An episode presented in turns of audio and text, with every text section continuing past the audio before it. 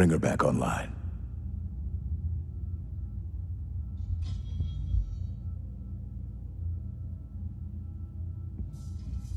Can you hear me?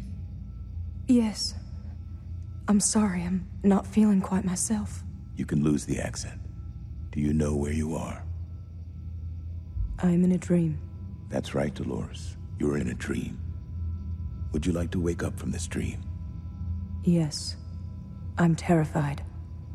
There's nothing to be afraid of, Dolores. As long as you answer my questions correctly.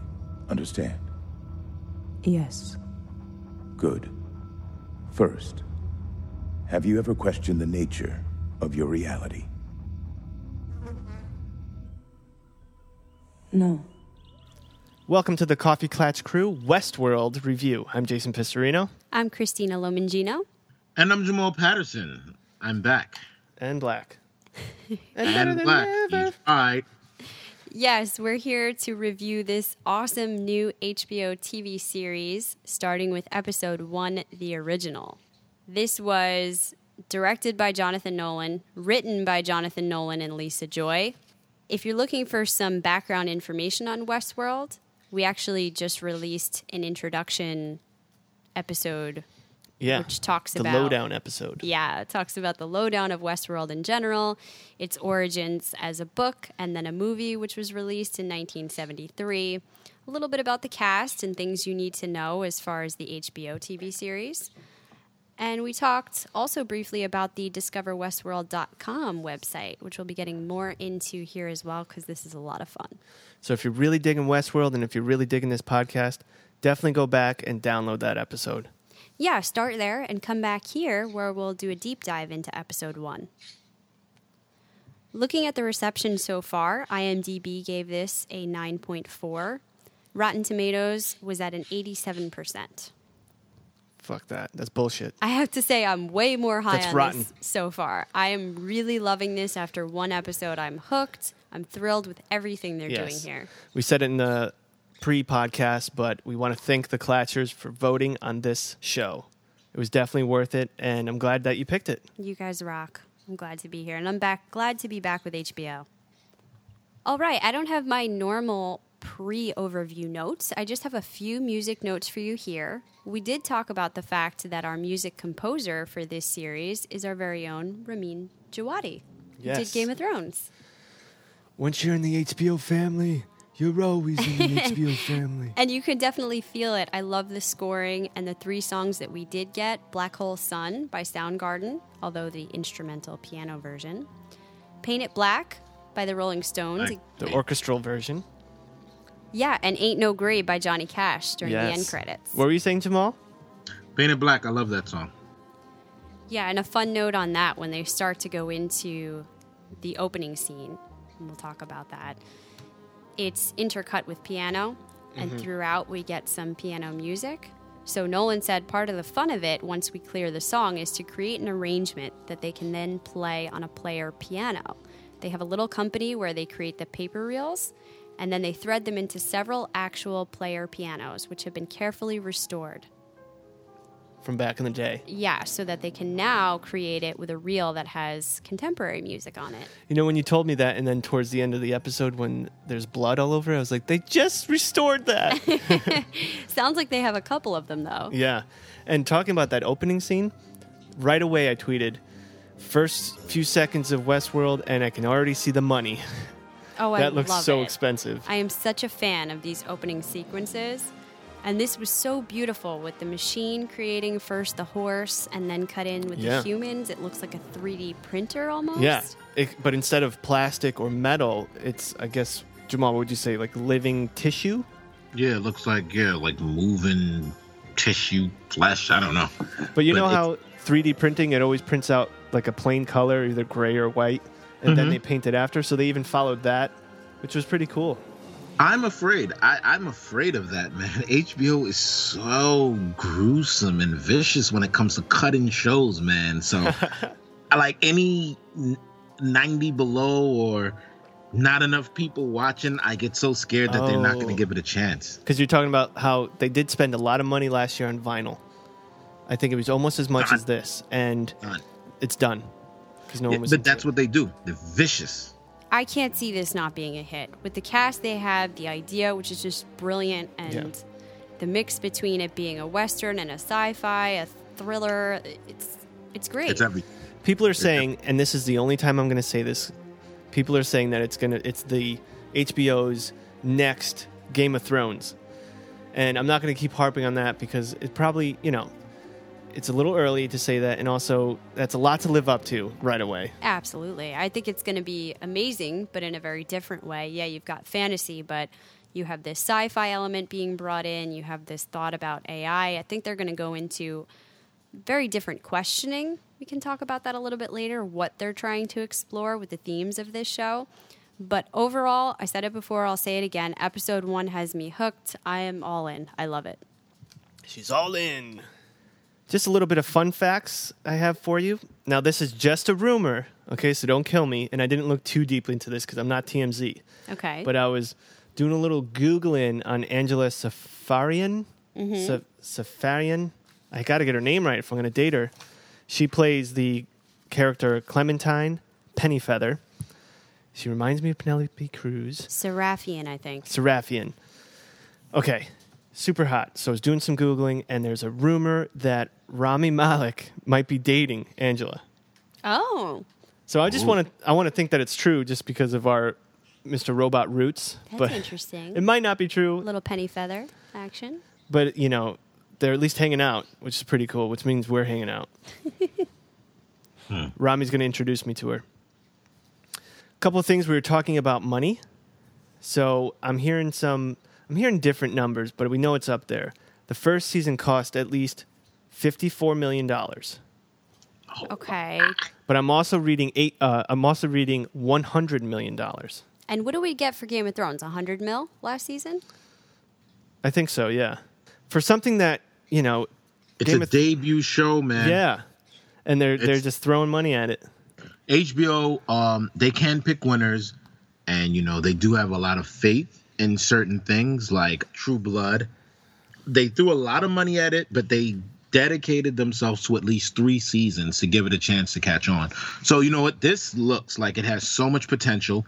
I think it had a lot of buzz coming in by when they did the commercials, the things that it followed, the cast. I mean, you got Anthony Hopkins is such a fucking badass. So to Yes. see him on television is a treat on its own. You're So right. I didn't even think about we're- that. Ed Harris? I'm almost more excited for Ed Harris as Man Ed Black. Harris, that's like icing on the uh, cake. Like, and it, to me, it's like I almost wanted him to have a bigger role. I'm not gonna reveal what happened at the end, but I didn't like that. They lured me in, and their things are going on the shelf. I didn't like that. So Yeah, character wise, after episode one, I was most in on Jeffrey Wright playing Bernard, the head of the programming. Yes. The one who's Oh, talking I to Dr. him. Ford. Yes. He was amazing and so sad to see that it looks like we're not going to be getting a lot more of, at least right now, Peter Abernathy, played by Louis Herthum. His I thought was his amazing. acting blew everyone else's away. I agree. That's a controversial statement, but I loved his scenes. yeah, I love uh, Jeffrey's my man. He's a very good actor. I think he has a lot of range. It like I mean, this this show is on so many different levels. So I'm very nervous because, like I said, HBO's track record, they have no problem cutting because they are the network that has. I mean, they've they they break records all the time. Right now, you got Julia Louis Dreyfus, who has five consecutive Emmys. Like, Yeah. so it doesn't matter how good your show is. You got some big fucking shoes to fill all the time when it comes to being on this network. So, I'm a little nervous. You do, but there is a hole to fill, like you said. We were coming off Game of Thrones. We were looking for something big. Yeah, Mr. true. Robot just ended, so we're into the thought of looking at a sci-fi, mixing in the fantasy. I think they found the right mix, and I think it's going to work. And it's a Oh season yeah, of TV. you know it's fall, Yeah. 9 p.m. on a Sunday. If you got that slot, they're giving you. Your prime. yes. Yeah. I don't think they're going to cut it, but if they don't, they already have five seasons mapped out, and they even have the series finale mapped out. Wow. So they already know from top to bottom what's going to happen.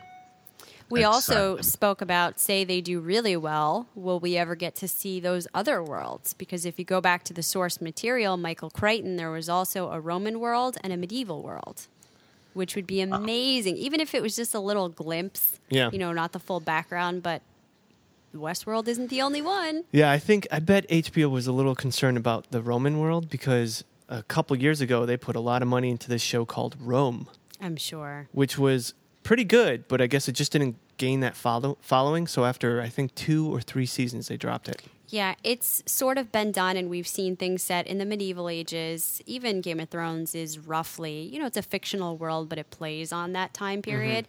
We haven't had a good Western contemporary Yeah. in a while, and I know this isn't exactly that because it's an amusement park, so to speak, hmm. but we are getting that Western feel to the setting.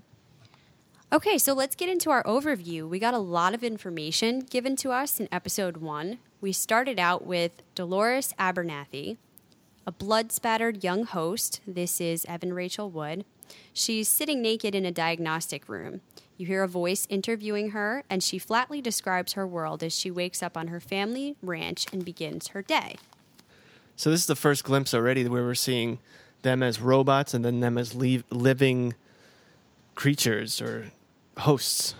Yeah, she's just sitting in this room. It's really dark. They start to talk to her, ask her these questions. We already had a couple of questions as viewers here.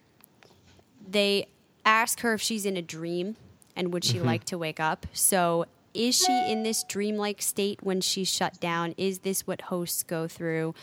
We should say right off the bat there's a clear distinguishment that we have people that are running this park. Then we have visitors or guests that are coming to this park.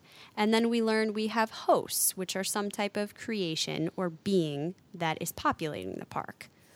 And it looks like we're going to get the viewpoint, at least in large part, from the hosts, which apparently differs from the 1973 film, where they did it largely from the guest point of view. We also see that Dolores seems to be programmed under this idealistic view of Westworld, which as time goes on seems to be unshakable for a while. She says, I choose to see the beauty, the order to our days, a purpose. The newcomers are looking for the same thing we are a place to be free and seek out our dreams, a place of infinite possibilities. But we also get this same line of questioning from the creators, if you want to call them that, such as Do you ever see inconsistencies in your world or repetition? Mm-hmm. So, very early on, this tells me they feel the need to ask them, Do you see inconsistencies? They know they're aware of what the potential problems could be just based on their line of questioning. I suppose you're right, but also it might be for insurance purposes to show control. Essentially, you know, we have the control. We have these set questions that we always have, these parameters that we go by, these guidelines that keep the control, the balance. Oh, of course, but why choose this question? It's almost like they're asking her, Do you ever question your reality? Mm, yes. because they need to know what the evolution of this creature is. What what is it learning? Is it realizing? Which is a big thing, right? Something is not supposed to realize. It's supposed to repeat. It's supposed to do all of these things. But if you can have a conversation with it, you can kind of find out its own line of thinking. Is it changing? Right. Yeah, absolutely. Yeah. Is it gaining sentience? Really? I mean, how do we describe being a human? And that's one of the big questions they're going to look at in this series. And I think they want to know from these hosts Yeah. how much of that are we creating? Yeah, I guess when you're putting updates as well, you have to see how are these updates affecting them. Yeah. Especially with, and I don't want to go too deeply in, into it, but with what these hosts have to go through, you got to make sure that they're still, Memories, that's a yeah, big part of what memories we'll talk have about to be later. deleted. yep. repercussion. No repercussion if there's no memory. Well, very shortly after, we get introduced to another character, a host named Teddy, who's played by James Marsden, arriving in the bustling town of Sweetwater. He comes in on the train and goes right to the bar of the Mariposa Saloon, which is going to be, I think, a common gathering place. He talks to Maeve, played by Thandie Newton there, and he spots Dolores out the window, where he goes to pick up a can that's fallen from her grocery bag. At which point, they talk, they go back across Sweetwater Hills. And Dolores talks about there being a path for everyone and his path leading him back to her. So we come to find out, I think, a little later on that Teddy is also a guide. It seems like that's one of his main roles here in the park currently. Yeah, I, I assume so because of the guest that says, "Hey, this guy showed me around last time." Yeah, that there's more intense storylines that take place when you ride outside of town, such as things like going on a bounty hunt. But here, we don't really know that. And No. when I was first watching it, I thought he was a visitor. Me too. I had no Yeah. idea he was a host because he woke up on the train. I just assumed only guests came in on the train. And that was probably on purpose to show us, "Hey, look how real they are." You didn't even know they were hosts. I had no idea. I thought he was going to be the person coming repeatedly to proposition this woman Dolores because Yeah. he'd fallen in love with her and this wasn't okay. Her father didn't approve because he is a visitor after all. So it was really interesting to have me as a viewer be turned on my head Yeah. right off the bat. And it also tells us that the guests are being immersed from the second they step on that train That's true. they're being surrounded by hosts and put into this world. They already have their costuming on. They look like they're in the West. I don't know. Everything about it was visually beautiful and put me right Very into that landscape. Yeah. Yeah, it's very good because it's like if I was visiting this park and I am on the same train as a host as well, that's pretty awesome. Like you don't know who's who, you're all arriving at the same part, so you're immersed in a world once you get in, even as you're arriving, because some of the characters and guides are coming along with you for the same ride you're coming into, and it's almost like they're entering this new world with you, but they're actually part of the storyline as well. Exactly. I love that kind of introduction, Jamal, because a lot of stories, I think they they feel it's clever to throw you right into an action and then later give you the backstory of how you came here. That's Right. become a popular thing to do, even in books. But I really like opening up into you're discovering it right along with your characters. You are seeing the world right off the bat. There doesn't need to be any trickery. This is so beautiful, and we've spent so much money that we want to show it to you right away. Let's throw you in, get you in love with this world and the creation that we're building. And it worked. They were also answering questions along the way that I didn't even know I had, such as, you know, roughly how big is this? What's going on? They tell us a little while later there are 1,400 guests in the park currently. Ooh. So that gives us an idea of number. We'll find out about the landscape later. We also find out a little later on that there are 100 interconnected narratives happening at any given time. Wow. Yeah, it's very it's a very complex system and you know these guests aren't paying regular hotel prices. So 1400 times I mean, what do you think this kind of trip costs? It's got to be thousands. And you know it's not just one day. It seems like they're going for at least a weekend Yeah. experience.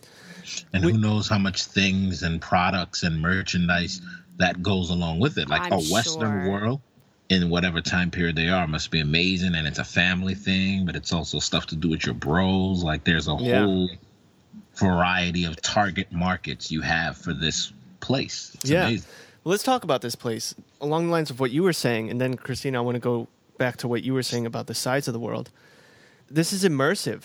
So right now we're experiencing in our in RL real life right now that we are getting virtual reality is starting to come into our lives. It's mm-hmm. still at the beginning stages, so not everyone has it. It's not very affordable, and the graphics aren't very good. But five years from now, it's going to be like the phones, the smartphones.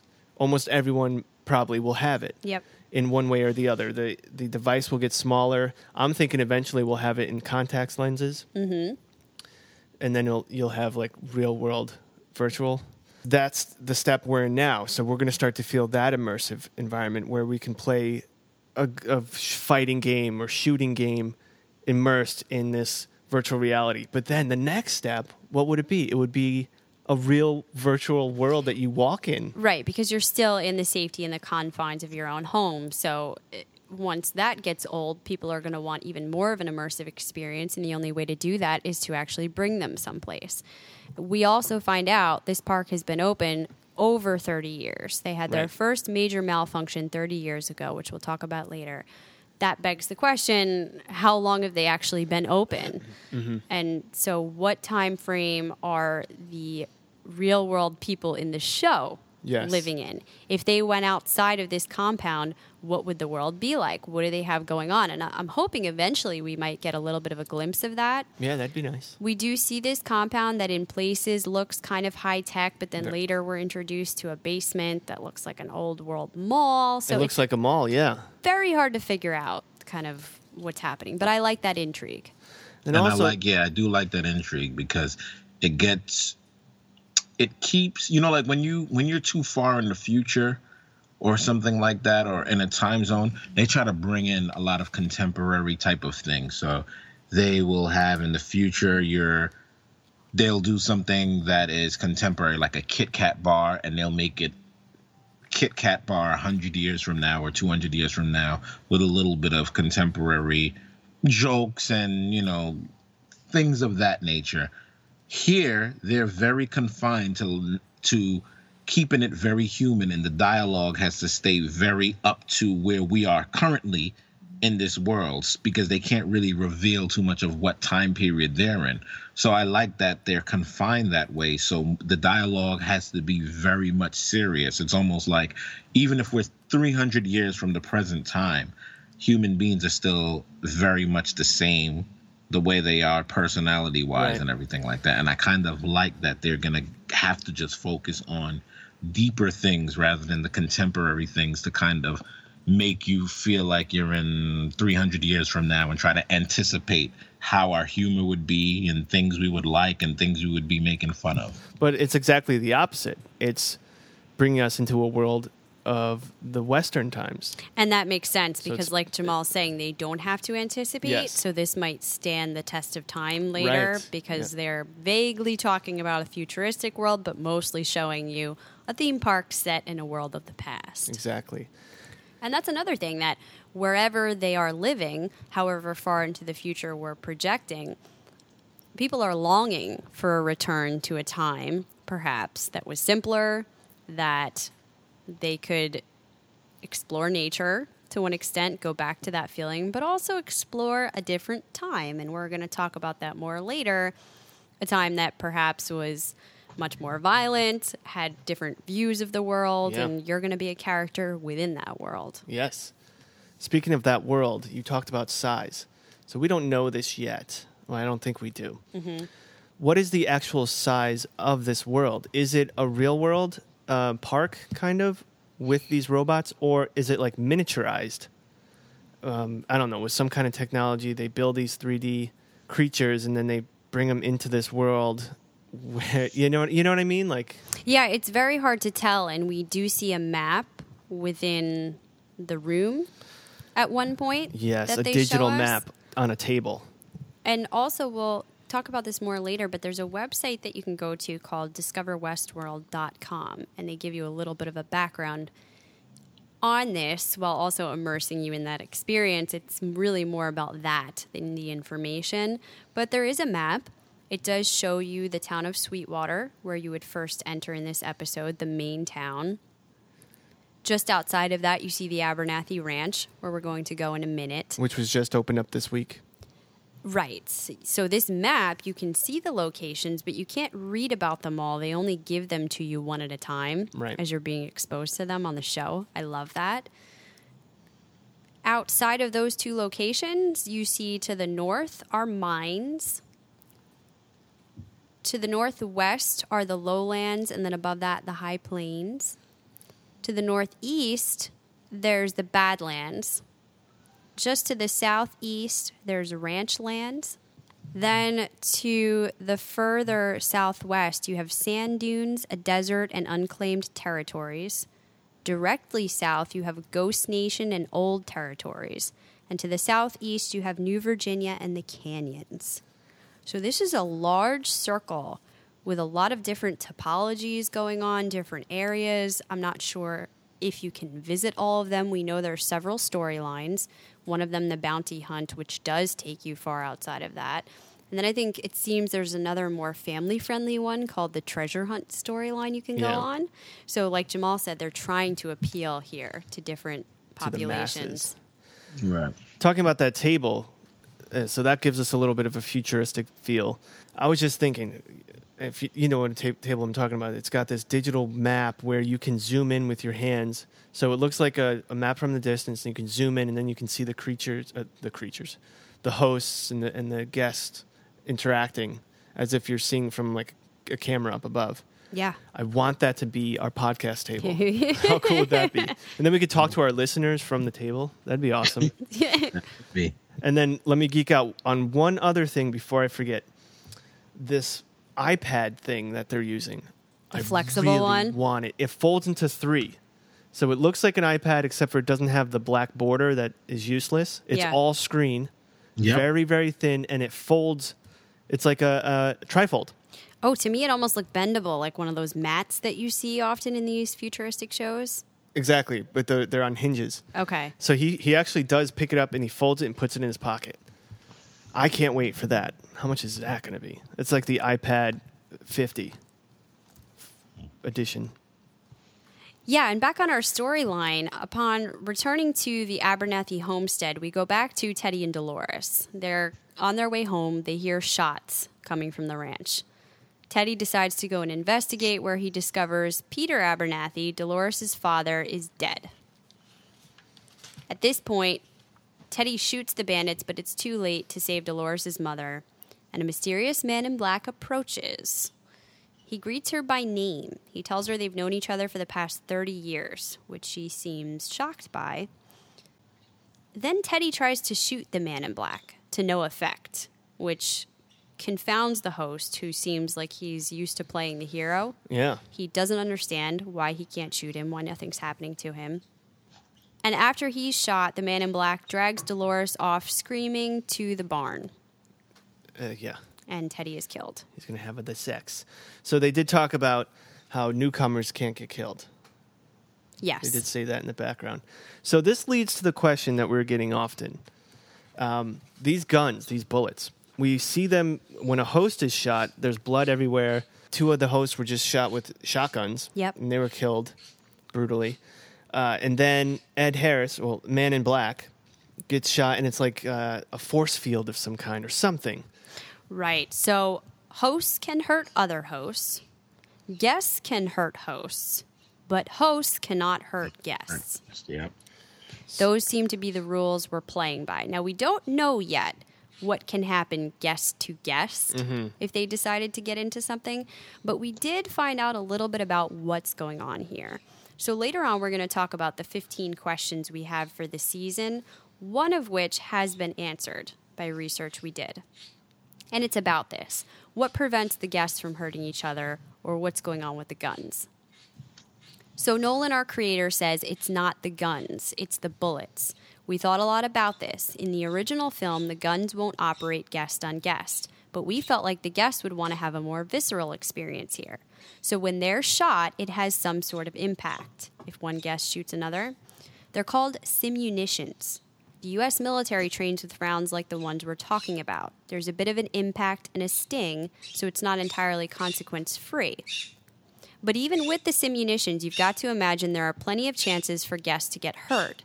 It won't stop other guests from attacking each other, say with knives, horses from accidentally trampling them, or the guests themselves from, say, stumbling off a cliff or impaling themselves on a cactus.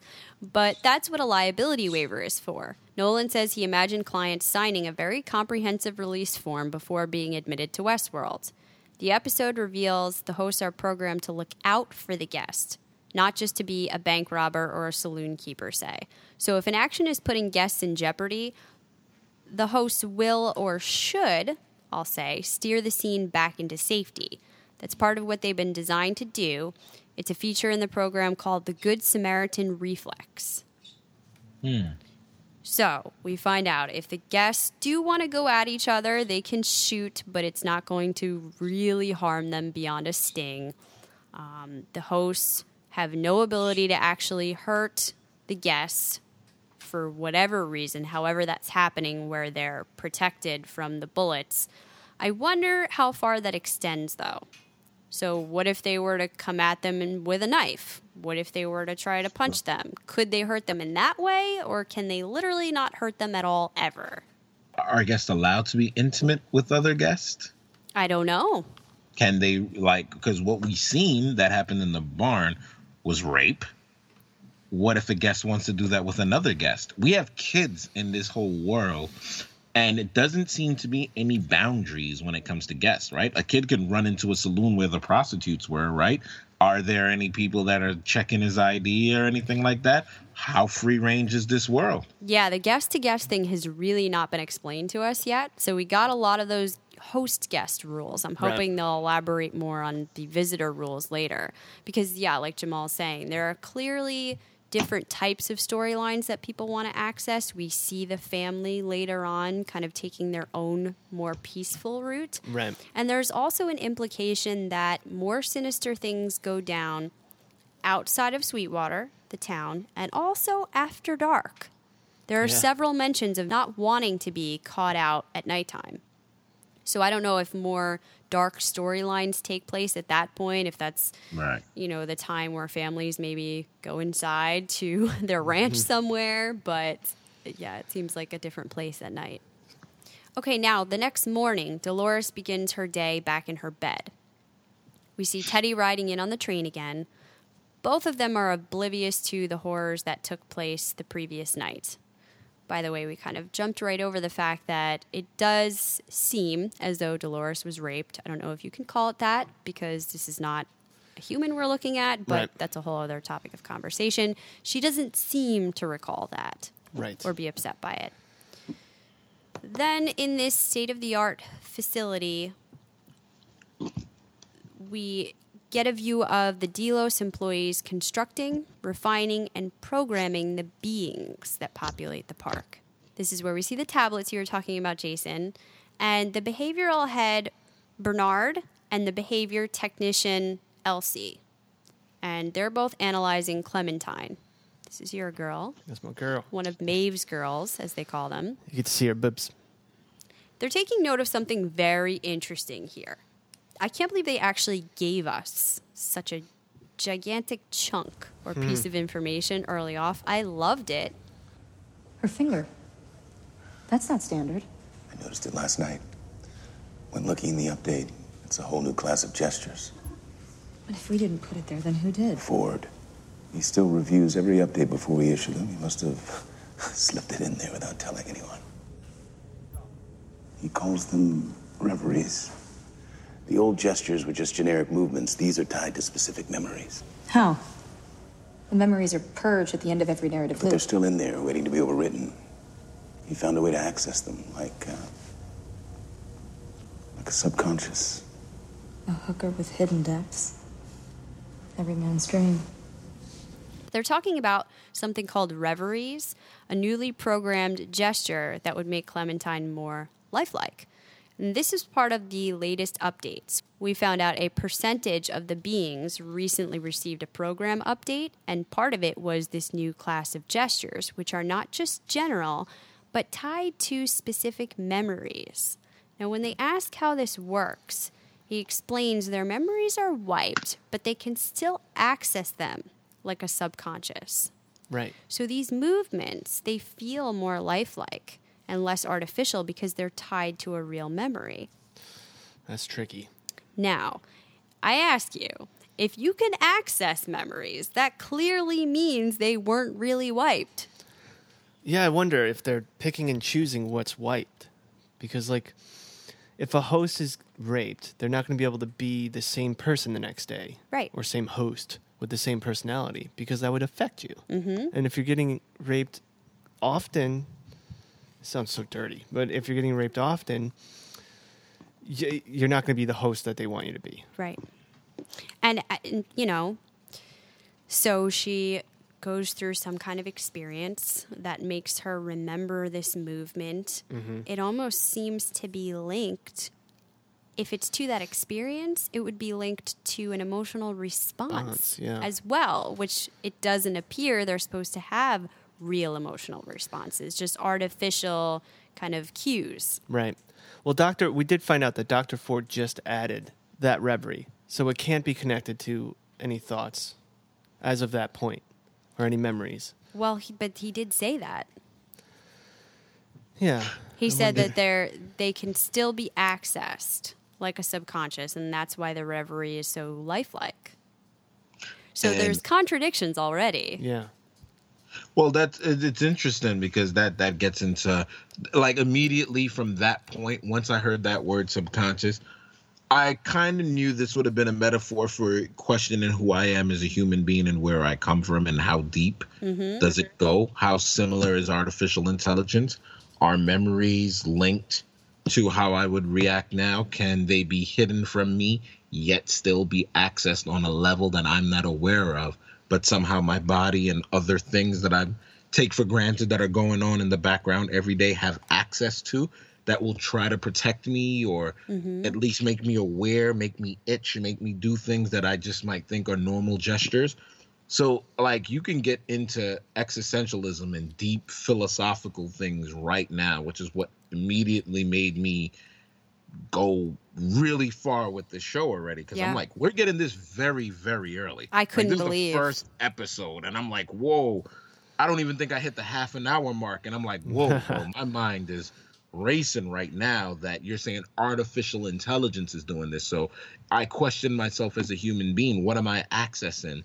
Are my gestures when I smile? Did my mother have me near a stove? So when I uh, and drop me on my head when I was by a stove. So when I go to cook, I get headaches now. Like, who yeah, knows, right? you- you're bringing up such amazing things, Jamal. Um, this is exactly what I was thinking too. What does it mean to be human? How many of these things have to add up before these people are not just artificial intelligence Yeah.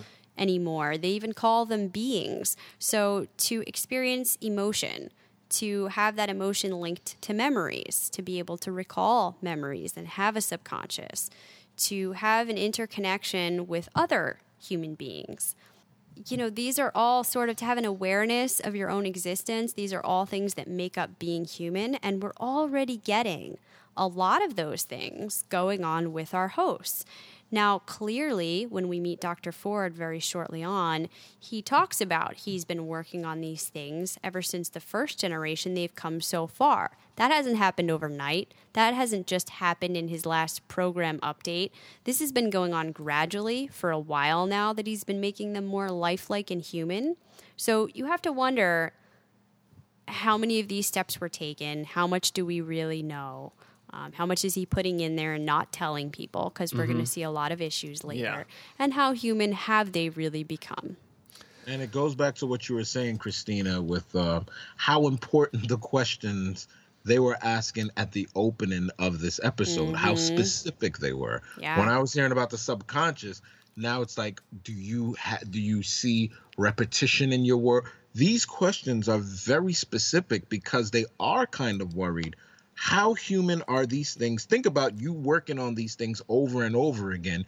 You're you- you're asking these specific questions because you might yourself start questioning like as a doctor if i'm creating something like this the questions he's asking might be even related to his mortality him thinking the same thing we're talking about as someone who's creating it you have to think of what would my mind be like if i'm seeing artificial intelligence kind of display human behaviors and i know i'm just updating and programming i might start questioning what a, what is a soul Yeah. like i'm asking Yeah. you do because i i get deja vu all the time i i question That's just these are gas. questions i might have for myself mm-hmm. right Yeah. And it's it it indicates what he's worried about and what he thinks could happen. So I am going to guarantee that a lot of these questions come directly from Robert Ford because of what he's worried about with these beings. And we're going to get into that in our next scene also. Real quick, I just want to talk about Bernard. You can see the artist in him. He is the affectations of a person, the way they move, the way they talk, even when he's speaking to Theresa, which I think is a uh, scene later. Yeah. He's like, "What's that? When you get mad, but you're trying to stay professional and, oh, and I not love that. that thing you do with your brow.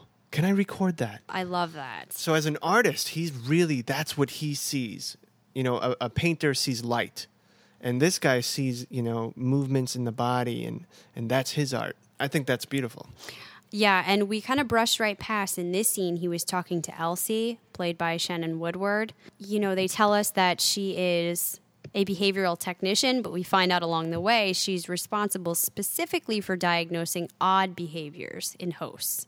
And we're going to see some of her own human emotions or even weaknesses as they play into Oh the yes, hosts that, that absolutely. are here. Now we move quickly into seeing Theresa. She is our quality assurance head. I don't like her. She's a difficult character right off the bat. She certainly comes off as smart but very hard, a little bit cold. She's coming in to notify Bernard of an active host in cold storage, where decommissioned hosts are stored.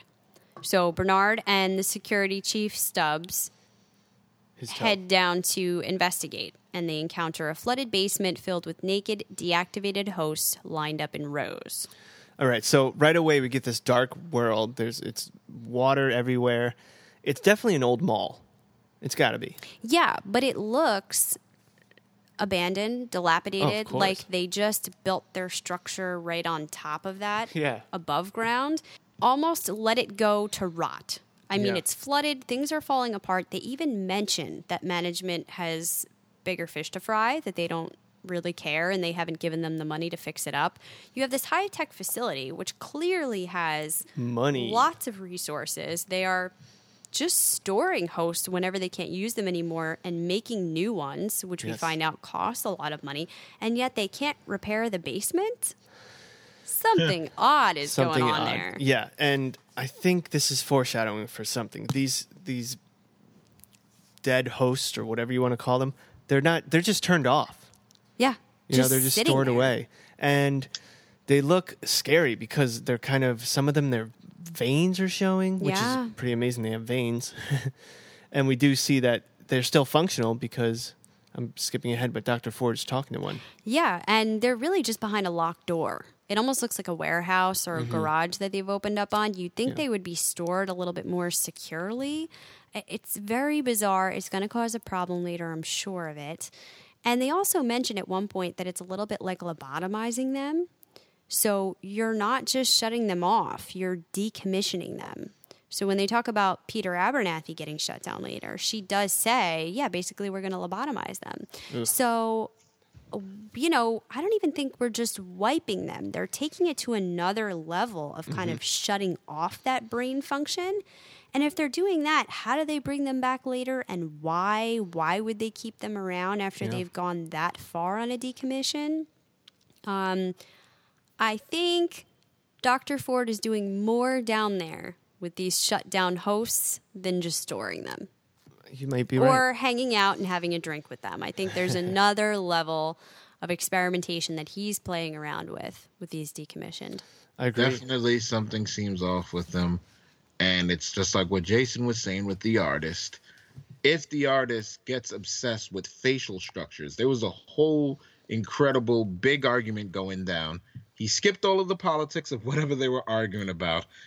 And like you could tell, he would clearly win an argument because he can tell when someone's mad and mm-hmm. they're holding it back and their facial structures and everything and he's obsessed with that and it's part of his art this is his creation so you can only imagine how much so for ford who's down there with these people what he wants to create Yeah. Oh, yeah. and what he might obsess about and on and the things he might know and the company he was keeping company with this this host Oh, right yeah. like Yeah. talking there- it was almost a bond there and you know there got there must be more to it going on down there than he's even gonna let on to Yeah, so Dr. Robert Ford is the park director, the creator, and like you said, we see him chatting with Old Bill, is this guy's name. We find out he was the second oldest host in the park. At this point, we don't know who the oldest is. Mm-hmm. He certainly looks it. And Ford is reminiscing about the early days of the park. So, as involved in this new programming and updating as he seems to be, mm-hmm. he himself appears to prefer the older hosts. Old Bill here was always a good listener. Yeah, he was the second host we ever built. Were you with us in those days, Bernard, or was that before your time? Most were decommissioned before I was brought on, I'm afraid. They repeated themselves. Broke down constantly. A simple handshake would give them away. You put yourself away again, won't you, Bill?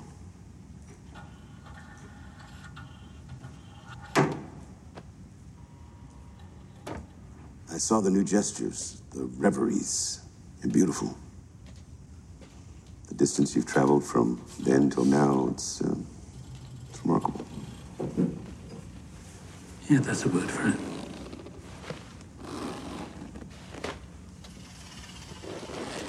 He talks about their flaws. You know, you can see that Bill is jerky in his movements. He Yes. says he used to repeat himself a lot. He would just kind of fritz out at certain times. Um, he looks a little bit robotic, but I think there's something that Ford prefers in this man to the newer model. the analog to the digital. Basically, he prefers the analog version. Uh, I do have to say, Ford. First of all, Anthony Hopkins. Holy shit, he'll probably get an award. I know. I'm just. We've only seen him for one episode, but I'm.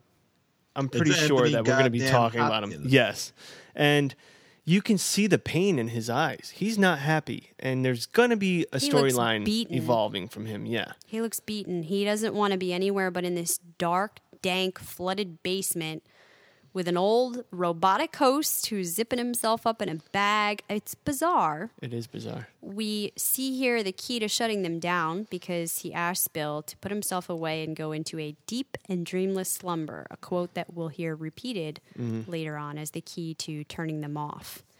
We also heard a little while back Stubbs, our security chief, talking about the host and I think it was Elsie saying that, you know, they were shut down, it's all fine. And he says, You don't have kids at home, do you? Because if you do, you would know they all rebel eventually. Ooh, foreshadowing. Big time. Yep. Now, if they're okay, so we have PETA for animals, right? They're the ones that are the activists for animal Oh, okay. cruelty Yep. and things. Right, right, So right. in this world, do you think there's like a HIMA or something for If, if they know about these, I think that's a totally legitimate question. I think that's going to be a big question throughout the season. So it doesn't look like the guests to the park have any idea? No. inkling that these could be more than just machines. They are seeing it like going in and playing a video game, as you said before. Other than the man in black, they don't have a doubt in their minds, which kind of takes away, in my mind, any culpability that you could put on them for doing things bad to the host mm-hmm. because it's not a person. Well, I so mean- if that's how the guests feel, the public probably doesn't know either. Yeah. I mean, where are we? Are we are we saying that these people are human? I don't know. I'm conflicted. I mean, it seems harsh enough what's happening to them, and it, you know, it's like, you know, like going back to like uh, Anthony Hopkins and what and Ford. Sorry, what he was saying is about him like in the old days. You can almost imagine it to where we are now. Like the old days, you were imperfect. You know, there's not that many upgrades you can do. This is new. This is what you got. Right now, women can have breast augmentation, butt implants, Botox, everything. There's always an upgrade a human can have. And yes, everything's prettier, everything's perfect, everything can function the way. But at the end, you kind of might miss the old days when you knew what was real, when you knew what, you know, what was what. And I, it's almost like that's what he's going back to. And now with all these upgrades and all the things that they're doing, and him adding in these other almost like psychological imperfections with this update or whatever he's doing, it's like they're becoming more human. So you have to wonder if they're becoming more human, is it because of what they might be doing to them, or is it because of the repeat? Is it because of the subconscious?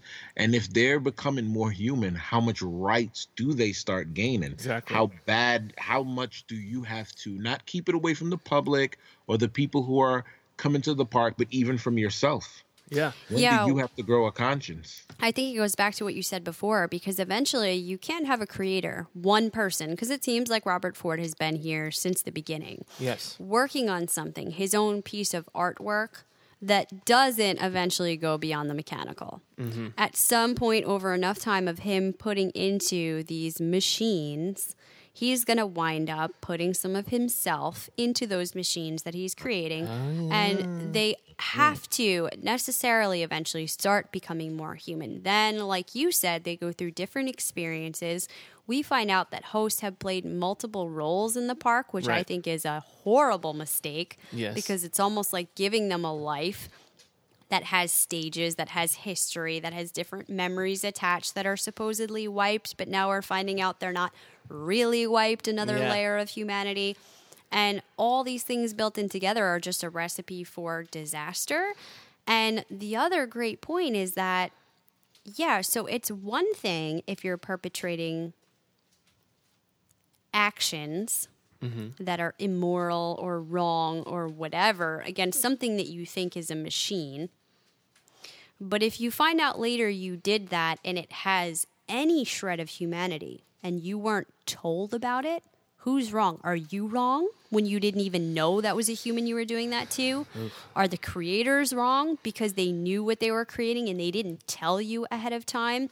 Like, it's okay if we're creating these beings as long as we know they're beings and we're thinking about it that way and we're treating them that way. There's a purpose to we are creating human beings. Yes. But if you're creating human beings and still treating them like robots, you've got a very serious problem. And now you're lying to people on top of that. Definitely. But then you have to redefine what a human being is. Yeah. And I think we are going to find out eventually that bigger purpose, that there is more of an experimentation going on here. We know that management has other ideas Yes. than the money people. Uh, Dr. Ford, I have this is a hypothesis that may come true. It's a guess. Let me just say that. I'm guessing that Dr. Ford has created hosts that are mirrors of people he used to know in real life. So People he's lost. yeah. So maybe that guy he's having a drink with, that host, is not just the second host that he's made. Maybe it's an old friend, uh, a depiction of his old friend, a remake of his old friend, and maybe there's a, a female somewhere in the in the hosts. Probably one of our main characters. Excuse me, one of our main characters was a, a wife of his or a love of his. you got to stop there because I had the same thought. And I, as the episode went on, I was thinking to myself that he probably sees himself in Peter Abernathy. And Dolores, who we find out later is the main host, the mm-hmm. oldest host, meaning he created her first. There had to be a reason why. Why she was a younger female. Mm-hmm. It's very likely he had something in his mind that over time became reminiscent of somebody he knew. And I couldn't help thinking, is he the dad and this is his daughter? Oh shit! There you go. Because why is she still here after all this time? yeah. The and first he one being Why is she not mechanical? he builds other this father to have such a love for her. His whole existence, he repeats it over and over again. He's there for her, for mm-hmm. Dolores. He wouldn't have it any other way. There's so much humanity and emotion in that that you have to think in order to create that he must have experienced it. Exactly. You're right. There's a deeper thing with Dolores because she's not mechanical, so they just kept upgrading her Yeah, a lot. instead of just redoing another character. And um, my second thing I wanted to say is I'm thinking that as this show goes on and the more we get to know these hosts, our feelings of are they human or not may change because I think we're going to have a deeper feeling for all them and we're going to view them as humans. I think that's absolutely why the TV show has changed, where people say the movie was more from the guest's point of view. Mm-hmm. I think they have changed to make this more from the host point of view so that you do relate to them and feel things on another level and come to root for them instead of the guests. Okay, after this scene, Dolores and Teddy begin their day again. Here's where we see another repeat but things have slightly changed. Mm. So Teddy spots Dolores, but this time he's intercepted by a guest who recognizes him from a previous trip. This time around, Dolores drops her can, but the man in black picks it up. He hands it to her and tells her he has other plans for tonight before he goes up to the poker table at the Mariposa. So we're starting to find out there are different storylines. Small changes within them can seem to affect the course of the narrative to a certain extent. Butterfly effect. Yeah, almost like playing a telltale game. Mm, yeah. Depending on what you choose, you might wind up at a bit of a different result, but still within some very strict parameters. There's only small deviations that can be made. And we also find out that guests can change the storyline with their action, but not hosts. Okay. So if there's a deviation with the host, it's only because guests are doing something differently and it's affecting them and they're responding in preset ways, Two questions. supposedly. We know guests more than likely stay more than one day, yeah, it seems like they must. but they're the hosts are on a day cycle. But there's so much to do. I guess you don't even realize unless you go through your same steps as a guest. But you probably wouldn't, right? Yeah, and it seems like the host. So if guests do things differently, they Mm-hmm. they might start the same day, but they could wind up at these very different endings we see later on, depending Yes. on what storyline they get involved in. And uh, other question, Teddy. So he died. So he ended up back on the train the Yeah. next day. If he doesn't die, does he not end up on the train every day? Does he start at a different starting point?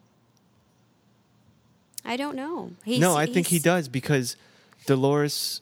Well, she didn't die the first night. She got raped. Yeah, but- Teddy dies both these nights, so it's Yeah. hard to tell. But I was gonna say, why does he keep getting sent back in? But she does mention at some point their storylines are linked. There are certain people in the park that are set to be pairs. The Right. Man in Black tells us, yes.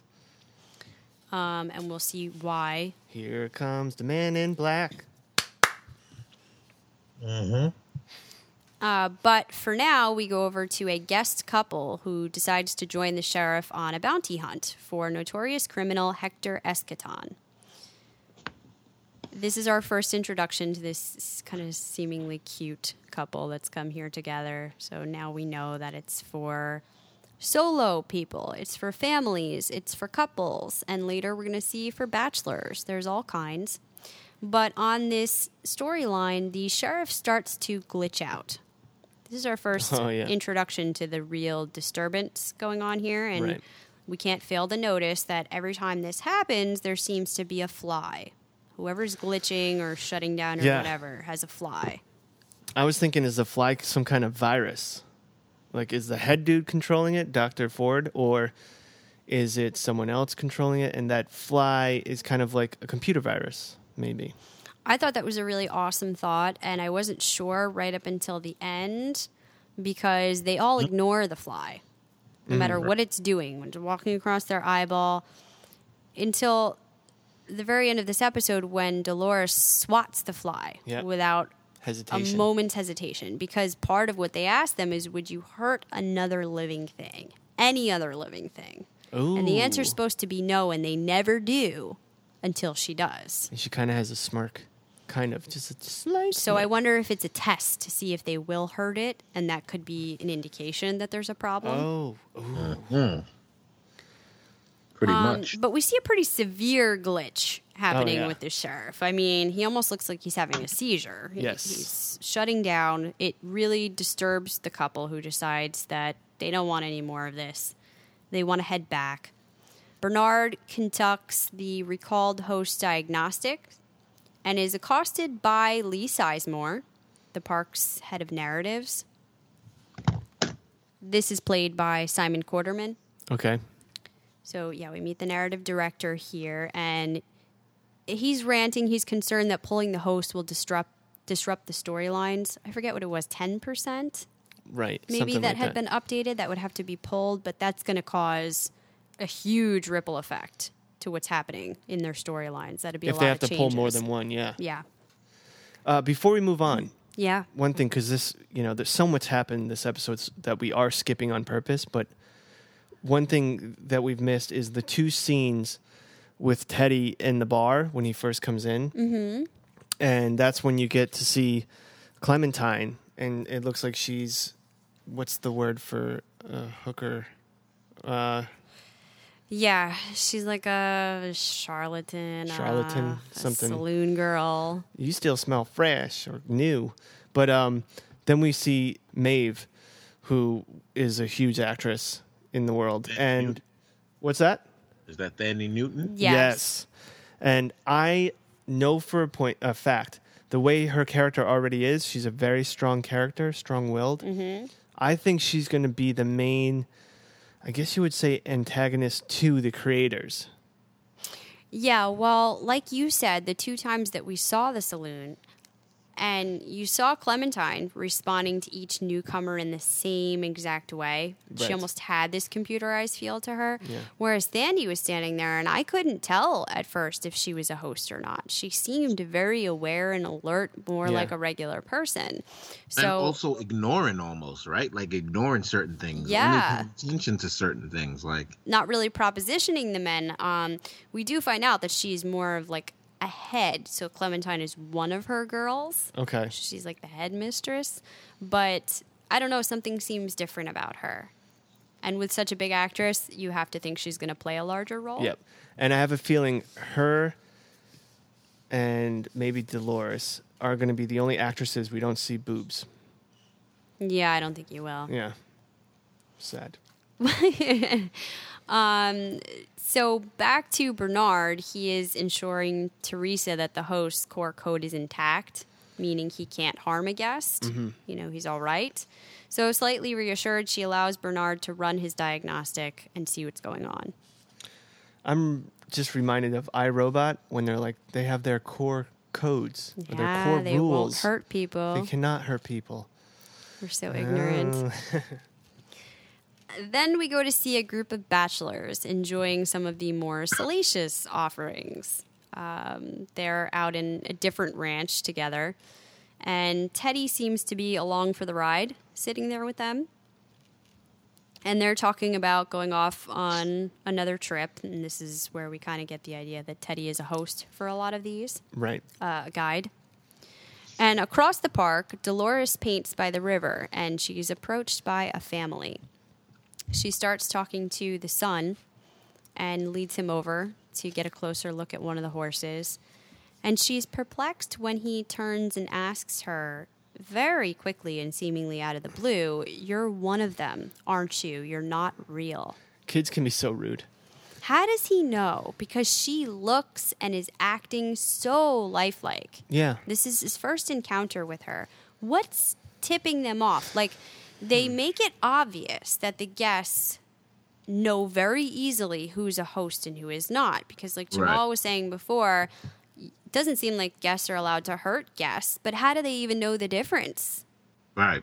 What if they think they're harming a host and it's another guest? I mean, I guess if it feels like a storyline, if it feels like they live there, that's their home, then they must be hosts. I don't know. if you just saw somebody from a distance and you decide this is a western, I want to shoot somebody. That's my right here. But it's they I all look human, that- so I would have said that, you know, because she's there painting the landscape, you got this whole world. Why would you do that? But a um, boring person like Jason would definitely, or even you, you're an artist. Imagine I would do that. a Western world. You would paint like where she was was so beautiful that if you can paint within that world, I would definitely do that. you can take it with you. Imagine that there was some kind of concession where you can take that with you when you leave. That would be even more amazing. That's a place nobody else can see. We're actually going to talk about that later. If you could go to this world, would you and what would you do? What would your experience be like? So, yeah, I mean, there was nothing that tipped me off here, but I think they are probably going to tell us more about that because it seems like the guests do pick up on certain mannerisms that maybe we're not seeing here and they're Yeah. able to distinguish mm-hmm. even as a child. I think what's more important about this scene is that the look on Dolores' face, it I almost feels like she had it like it hurt her for a second. Yeah, she was offended. So I was like, she can feel that means she has feelings, you know? It, that was one of the most amazing scenes throughout. It was very subtle, but I thought it was one of the most important and amazing scenes. It's her knowing that he's right, trying to brush it off, is what I got for her to continue the conversation. And she Almost shouldn't like- even know what he's talking about. right, but she was like, like, almost like when you say something to someone that they know is real and they're just trying to be pleasant, so they need to, like, there's so much human in that reaction. Well, guys, you want to talk about human and crazy? I got to stop you there because we go right to this next scene where her father, Peter Abernathy, discovers a photo in the dirt while he's tending his herd. Now, people questioned if this was put there. I don't think it was. It really didn't look obvious to me. Like he kicked it up by accident. It was really buried underneath there. And It's an image of a woman in Times Square. He takes it back and he shows it to Dolores when she gets home. I had a question. A question you're not supposed to ask. Which gave me an answer. You're not supposed to know. What's wrong, Daddy? Would you like to know?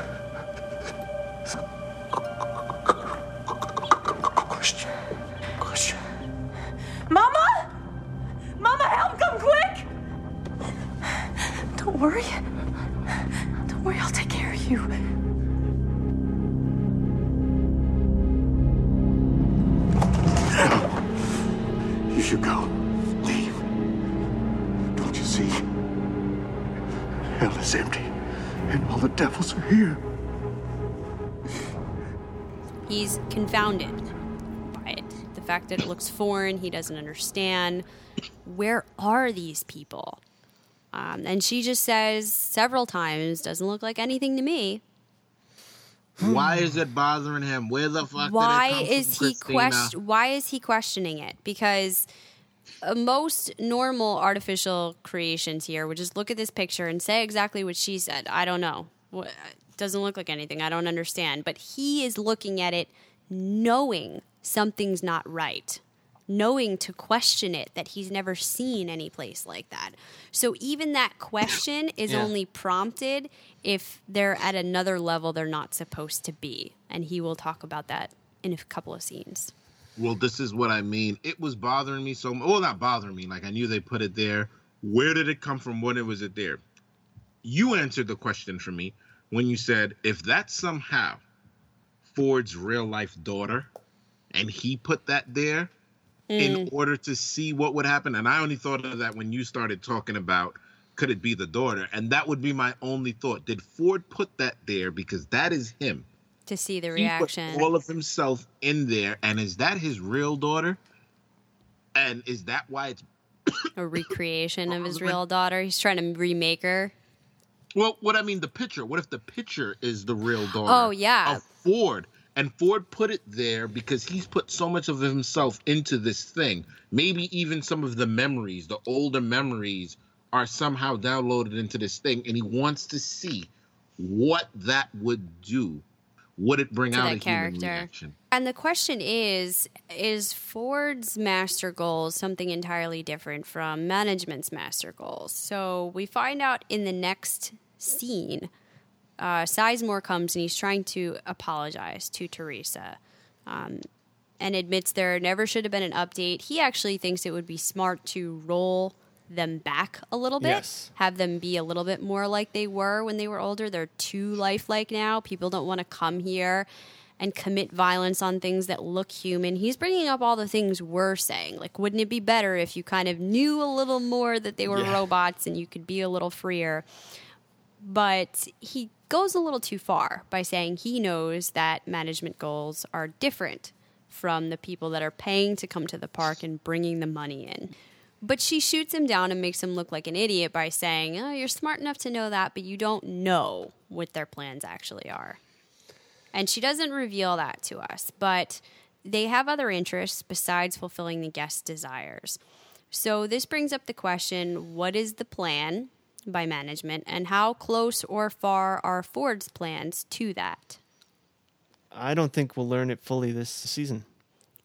So I immediately thought that management's plan was an experiment for a greater purpose than just to fulfill people's desires. That that's how they were getting the money to be able to experiment. Mm-hmm. Did they want to eventually use these things as weapons? Was there an idea to have larger scale artificial intelligence? Is there something wrong with our population that we might have to evolve into artificial intelligence eventually? Whatever their plans are, I think Ford's are different and they are more personal, like we've been saying. Some kind of loss or something he's trying to recreate. So you've got a lot of different goals happening here in Yeah. one park that are bound to clash. That's what happens. even when you add into just wanting to bring these sentient, beautiful beings into households, right? Why can't they play character and roles in the real life? Certainly. I'd make mine go to work for me. God, you're such a slave owner. I, like I'm so offended right now. Okay, we go back to the overview here where Elsie tells Bernard there's a serious problem with one of the hosts. And they find Walter, the host who has rampaged the Abernathy farm, amidst a horrific slaughter not scripted in his narrative. Theresa mandates all updated hosts be recalled, and Bernard briefs Ford with the news about his mistakes. We'll take this piece by piece. First of all, we find this Walter guy, who was first part of the shoot 'em up. There was that twosome that went and attacked the Abernathy ranch. Right.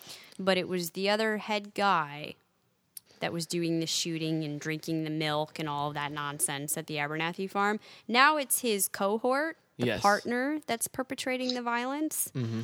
And he's pouring milk all over everybody. So what's going on with him? He clearly didn't forget.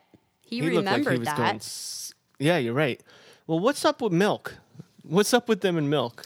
Well, that's what I mean. He saw the first guy when they attacked the oh. Abernathy Ranch pouring the milk, and he Yeah. must have remembered that on Yeah. some level because now he's doing that when he's attacking people, even though that's supposed to be wiped. Yeah, and he's like, I found another milk, and he starts pouring it in his mouth, and he's like, You're a growing, Growing boy. that Oh was my so dark. It was a God. great scene. Dark. It was almost like a, a horror movie there. Oh, he was scary. So yes, we're mm. seeing remnants of what's the issue is. There, we know that it has to do with memories, and it has to do with Dr. Ford and Bernard don't have as much control as they think they do. But I don't think it's their stuff that's messing it up. I'm, I have a feeling it's the bitch Theresa and her cohorts that are putting in little things that are fucking the shit up. I don't know. It's it's so we don't know enough yet. She they're certainly painting her to be serving different masters. Can we talk about her real quick? Sure. you showed you uh, pointed this out to me and now i can't stop hearing it the actress who plays theresa it feels like sometimes she has an accent and sometimes she's hiding the accent to make it more american Yeah, As feels an like actor. she's trying to cover it, but I don't know why. yeah so if you guys listen to her talk maybe they fix it by episode two but it, it feels a little off There's something weird about that. which is weird because everyone else's acting is like above par it's amazing how good everyone's doing Yeah, and I don't know if she's being instructed to act this way. It's Mm. not really all clicking for me. She's supposed to be really hard and cold, but sometimes the way she stands, I, and maybe they're telling her this, like there's this other layer underneath her that she's feeling insecure and Mm-hmm. maybe depressed.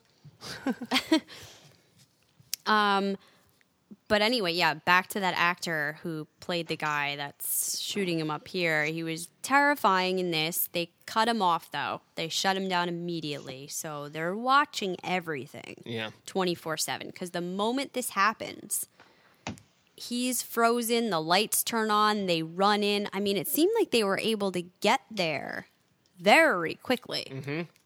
So where you said if it's this whole huge world how would they get real there so life size world, they were almost able to walk on like a movie set almost from the map the minute they saw him Yeah.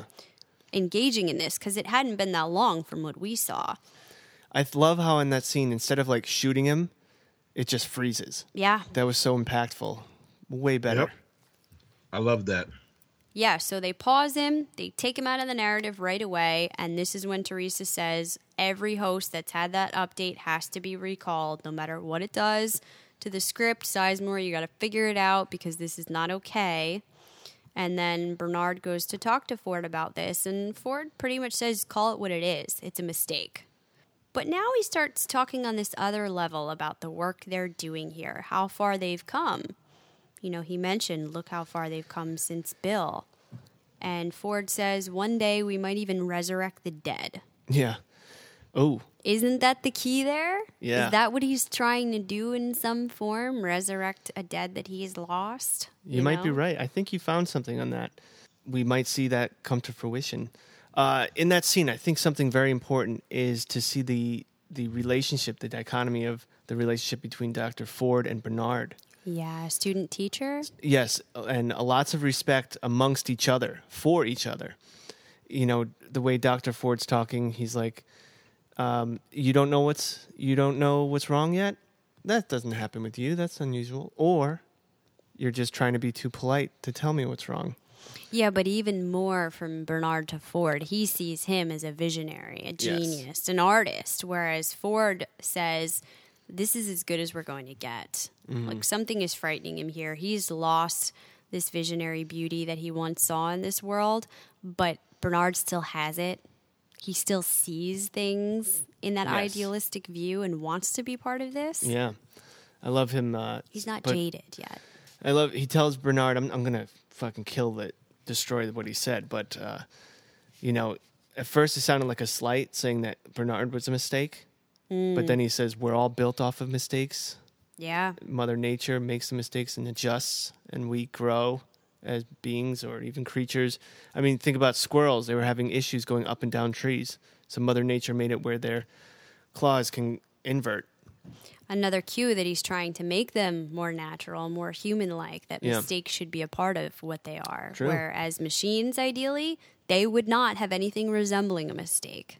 Very deep scene, and I think it's deep rooted, and I think we're going to see the meaning behind that soon. So next we go over to Kissy, the poker dealer, who's walking out of the Mariposa and is seized by the man in black, who slits his throat right away. And he takes him off to a cliff somewhere, seemingly out in the middle of nowhere. Yeah. and he interrogates him till near death. I mean, the man looks awful. And he tells him there's a deeper level to this game, and you're going to show me how to get there. And when Kissy doesn't respond, he scalps him. Now, did it look to you like Kissy was trying to throw himself off of the cliff over the cliff? I think he was trying to get away, and then he saw that it was a cliff and stopped. Yeah. I, I don't know. I, I was thinking I'm I'm conflicted with that because it Me looked too. like both. It almost looked like an abort mission for this guy. Oh, you might be right. Because you know it's like Just make it stop, right? Shut it yeah, down. let me get out of here because I mean this guy's been here from the beginning of when this park was open, 30 years. He knows some shit, huh? Yeah, what's up with this guy being uh, a guest for that long? You probably shouldn't be allowed to be a guest that long. You you lose your humanity. He And- knows some shit, man. As amazing as this park is, Mm-hmm.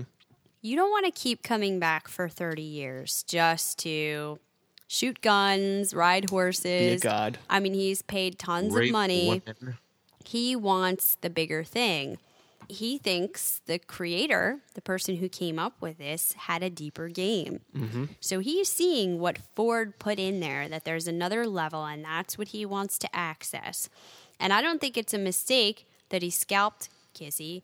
He knew the secret to them is somewhere within their mind or their brain or what should be up there, and he wanted to find it. And we do see that pattern there that looks like how they are programmed or function. There's something underneath the scalp. So, what is he going to learn from looking at that? Yeah, I wonder what's if maybe that's the brain, the real brain. It's like For the computer? computer hard drive or Yeah. something. But what is he gonna do? Like take it back with him and study it? I think this is going to be one step in many of him uncovering that. Is the man in black working for Theresa and her cohorts? Hmm. Hmm. He's in all black. We know he's bad. In a movie, if you're in all black, I you're bad. I think they're trying to show us that, and they're painting him very evil right off the bat. The Mm-hmm. fact that he keeps going to Dolores, that he probably raped her. But if this other game that's going on is more sinister, Mm-hmm. And he's trying to uncover it to reveal those things, I could see him. You think he's bad now, but that idea flipping later. yeah, you might be right. That'd be nice. Could be. I mean, shoot, but a guy in all black in a western is definitely to make him out that way. So definitely Too much, to right? Throw us off. Yeah, like it's just Too much. yeah, it's so off the bat. Like I mean, this guy rapes. Like oh, it's not as good as if you don't fight. Like so, we were made to hate this guy immediately. And there's no way it's going to be that black and white. No. Well, now when Dolores wakes up, she discovers her father is still on the porch looking Yep. at that photograph. And he tells her something that we're going to get to later. A quote that's going to open up more questions. Attempting to fill the narrative holes that will be left by the recalled host, Lee has figured out what he's going to do about this. So he informs the team that he fixed the narrative so Hector can come to town early, and they watch as the action unfolds in the park. So this is Hector, played by Rodrigo Santoro. He is the permanent most wanted bandit in the park. He's fucking cool. I like that character. Yeah. Well, he certainly arrives in epic fashion. Uh, Lee did this on purpose. He knew because of all the problems of taking away these hosts, they were going to have to put something amazing in there. So Yes. give the people what they want a big shoot 'em up, right? I mean, that's the typical cliche Western thing to do. Yeah. So, a group of mysterious riders arriving in Sweetwater are revealed to be Hector and his gang. They hold up the saloon and gunfire erupts in the street. This is when Teddy gets caught in the crossfire, and we see Hector's men stealing the safe from inside the saloon. A guest shoots Hector right as he begins this big speech. So he starts to say it. He takes him out, and Sizemore is clearly crushed because he's written this amazing speech that he wants to get Yes. to, and it doesn't happen. I love that these small little things are building this character of this man that's, you know, kind of petty in certain ways Yeah. and a little immature. But I didn't see that coming at all. And even the the whole scene, even before he shot, one of his goons on the inside was like, there, "There's probably not much in that safe, so we might as well get what we can." Which is when he's uh, going to grab Clementine, and then you see his face get blown off Oh, like crazy. Yeah. from behind from Maeve because she's a badass bitch. I know that little gun blew that huge hole in his face. Yeah, I guess so. And that's when the blood gets splattered on that piano that HBO rebuilt. We also get our first look at the character Armistice, who's with him, played by Ingrid Berdal. Mm-hmm. She's his uh, other She's a good shot. fighter bandit. Bad, bad, bad old broad. But it all wraps up here, and the storyline complete. They're starting to clean up, and Elsie comes to help clean the wreckage and pull the remaining updated hosts. This is when she puts Dolores out of her misery, it seems, early. She just shuts her down because Well- she's weeping over Yeah. Teddy's dead body. So this is the second time that we hear this saying because Dr. Ford used it in the beginning of the episode. Deep and dreamless slumber that Yeah. shuts them down. Yep. Uh, let's not let's not forget the the the way the guest after he shoots Hector, how he's all giddy and he's like, "I oh, shot her! couple. I shot him! Quick, get, let's get a picture." Yeah, he calls his brilliant. wife over. This is Yeah. like what he's been looking for, right? This experience, it seems, where he can show her he's tough and, Yeah. you know, it's cute. I think the show needed to to give us that scene to remind us that this is supposed to be like a fun place for the visitors. And there's certain very real people here who are only doing this. This is not something they would ever do in their normal life because they think there's no harm in it. Yeah, it's an open world game. This man would have been horrified to find out that these people could potentially have feelings or memories. He would have never done that. And it also shows you that anything can happen. You could plan out the storyline from the creator's point of view, but you do still have guests. All of them are running in there and hiding to enjoy the show, but one guest can come out there and just mess the Yep. whole storyline up that potentially was supposed to wrap up multiple people. Yeah, it was supposed to be this epic speech. Many of those storylines, you have to figure this is not going to be the man who will be the hero. Of course, yeah. Right. Jamal, did you ever play Grand Theft Auto? Loved Grand Theft Auto. How many times were you like just running down the street and you just started punching people? Of course, that like right away. I had the first original game. I just run around, off mission, punch, shoot, do what I gotta do. Do the special code, get the bazooka, and just start shooting everything, shooting Blowing helicopters everything down. to shut cops, everybody coming after me. Because you can in a in a world like that, it allows freestyle. So they came up with this whole thing to wrap it up, and it was just like, whoa, Boom. this idiot. Maybe next time. Yep. Okay, we have the last two scenes. I think we're going to have a lot to discuss. So let me go through the first one is where behavior and quality assurance interview all the updated hosts. So they're looking at them to figure out what's going on. And the one we see is the interview with Peter Abernathy, where he's demonstrating abnormal behavior. So Ford comes to analyze him himself. And Peter starts glitching and reciting lines that we find are from a previous build. This is where we learn that some of the hosts had participated in other storylines as other characters, and Peter is one of them. He's been a sheriff before he was Dolores' father, and before that, he played a professor who was part of a dinner party turned horror narrative mm-hmm. where a group of cultists turned cannibal. What is your name? Rose. Is a rose. Is a rose. What is your itinerary?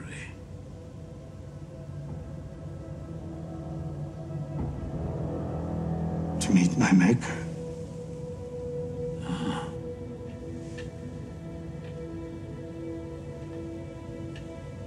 Well, you're in luck.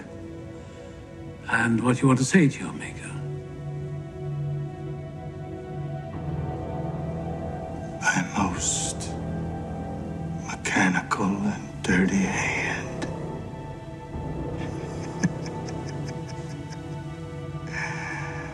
I shall have such revenges on you. Both.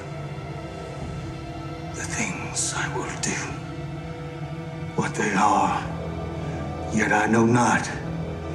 But they will be the terrors of the earth. You don't know where you are, do you? You're in a prison of your own sins. Turn it off. Dark. Yeah. So you have really complex levels of a Personality. an intelligent professor and then somebody who's part of this very twisted plot storyline mm-hmm. to the law upholding man that they've let him keep some of those memories now that he's Dolores' father because he tells her a bunch about when he used to be a lawman. And she says, You're always telling us those stories about back when you used to be sheriff. So they've left him some of that and clearly more than they intended to because now he's reciting these lines and nobody knows what it means until Ford hears it. And Bernard actually recognizes the danger here that these hosts are able to access the memory, and he says, We're miles beyond a glitch here. This is when they decide to lobotomize Peter and decommission him to cold storage. First of all, Peter, the the acting. What's who's the actor's name? Lewis, Luis, Her Herthum. Yes, uh, yeah, Louis Herthum. His acting was amazing when he was. They shut him off, then turn him back on, and he's supposed to have like memories wiped, and shut him off, turn him back on.